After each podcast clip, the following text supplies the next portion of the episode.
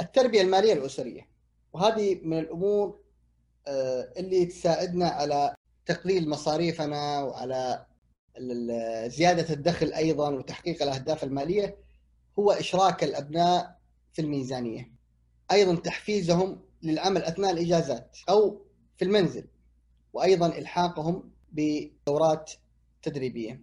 هذه الأمور جميعها والتربية المالية الأسرية تساهم في تربية الأبناء في سن مبكرة في الأمور المالية بزيادة معدلات الادخار وبالتالي هم بشكل مبكر آه، قبل أن يدخلوا في معترك الحياة والالتزامات آه، لديهم يعني المفاهيم المالية الصحيحة وبالتالي آه، يزيد الادخار لديهم وترتفع ثرواتهم وتنخفض ديونهم. أيضا تساعد التربية المالية على تهيئة الأبناء للاعتماد على الذات وزيادة الثقة بالنفس وتحمل المسؤولية واتخاذ القرارات.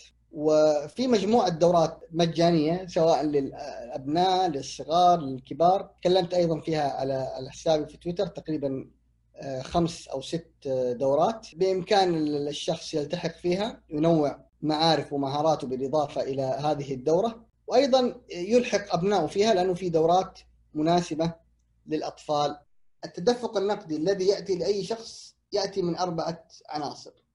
إما يكون موظف ياتيه راتب أو يكون لديه عمل حر أو يكون صاحب مشروع أو يكون مستثمر.